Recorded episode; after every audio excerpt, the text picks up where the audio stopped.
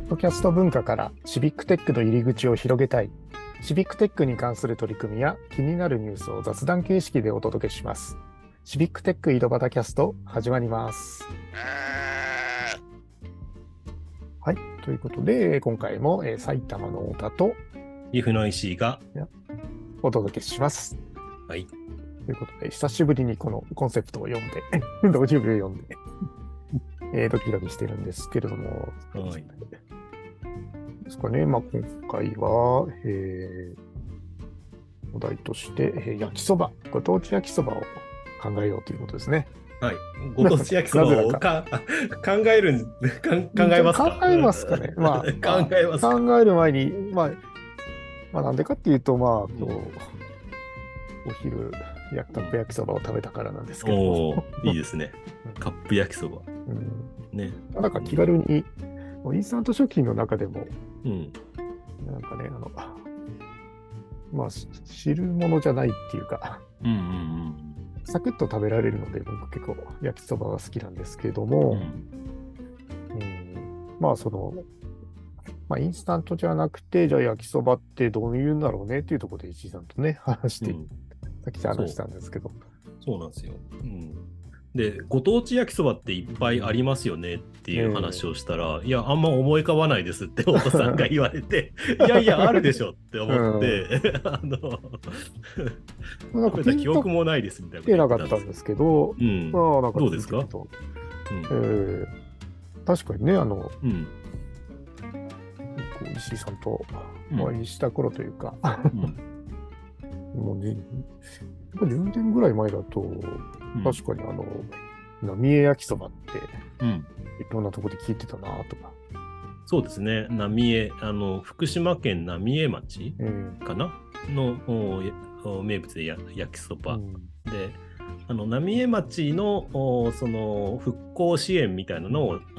シビックテックというかコードフォージャパンが関わっていて、そこの名物ということで浪江焼きそばっていうのがね、結構有名だったんですけどね。やっぱりそういう、まあ、浪江のコードフォー浪江とかもありましたし、うん、そういう事業とかそもそも震災からの復興って位置づけでよく町でも確かに浪江焼きそばって見てたなって、うん、これどんな焼きそばなんですか？そうですね、うん、焼きそば私もねもうずいぶん昔に食べたので、うんはい、太めの麺ですね、うん、太めの麺が特徴でもやしと、豚肉ラードで炒めた濃厚なソースが決め手という感じですね。写真を今見てますけど、うん、あ本当に太麺ですね。太麺でもやしより太い感じですよね麺がね、うん、そうそう。これちょっと七味をかけるとさらに美味しくなる感じの、うんうん、だからどっちかっていうとソース系の焼きそばになるのかな、うん、はいはいでは、うん、あとは富士宮焼きそばとか、うん、はいB 級グルメとかでいろいろそうですよね。一時期なんか B 級グルメチャンピオンみたいな話がね、なんか2年連続取得みたいなねだからご当地グルメって言葉が流行りだしたというかね、B 級グルメって言葉が流行りだした時の焼きそばですよね、うん、確かになんかそこら辺から切りに各地でいろいろ焼きそばを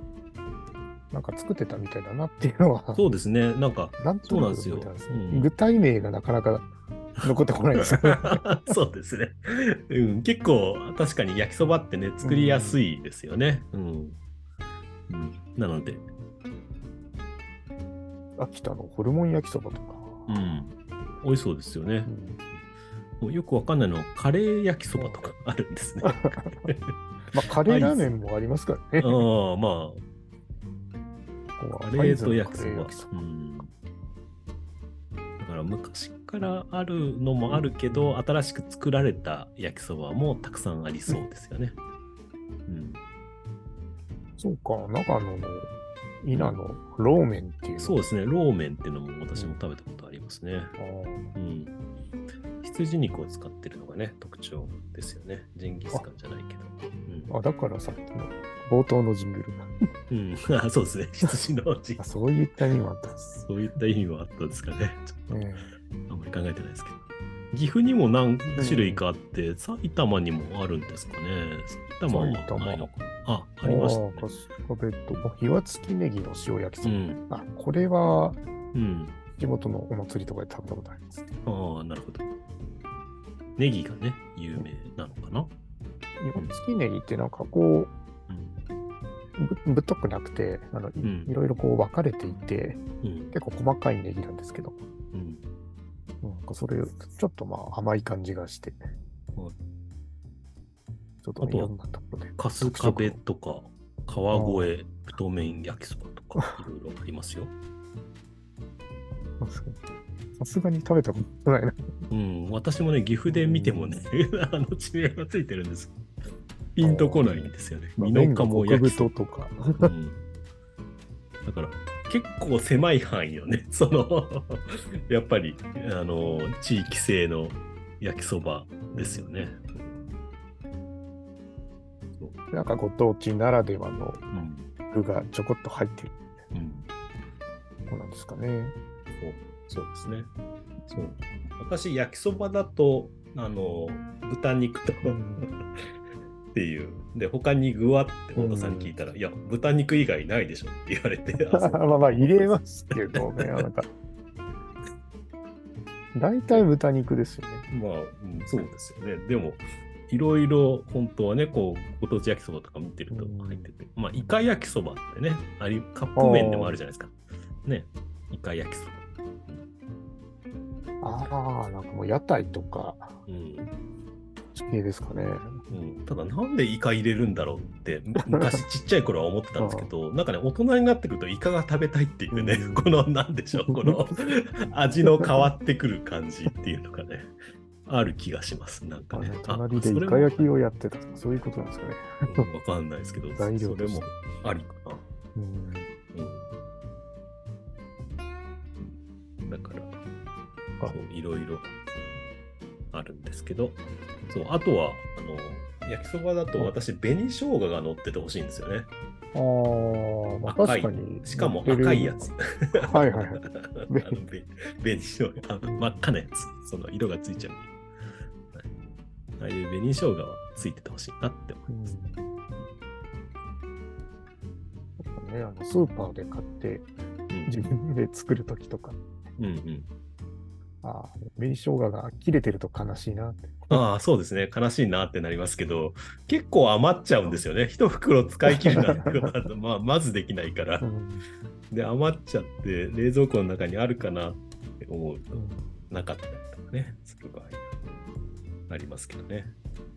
皆さんどうなんでしょうね。お聞きの皆さんはどんな焼きそば食べてるんでしょうね。あとね皆さんの住んでるところの焼きそばとかそうそうそうね、これ今私と太田さんがウィキペディアの焼きそばっていうねところを見てるんですけど、その項には本当ご当地焼きそばっていうのはねすごく並んで書いてあって、うん、これ調べて書いてくれてる人がいるんだなと思ってねちょっと見てますけど、ね、まだまだ日本にはいろんな地方といろんな焼きそばがあると思うので、うん、ねぜひちょっと僕も気になる焼きそばって近くに行ったら食べてみたいなっていうのもちょっと選んでおこうかなと思ってますので食べて記事を書いていくっていうそうですねここの記事を書いていくんでしょうね、うん、いや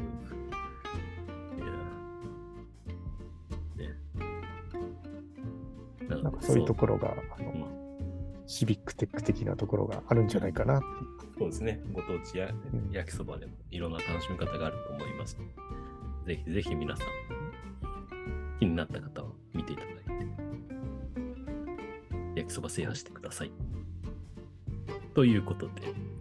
今日はこの辺で終わりたいと思いますはい、はい、ありがとうございました。はいありがとうございました。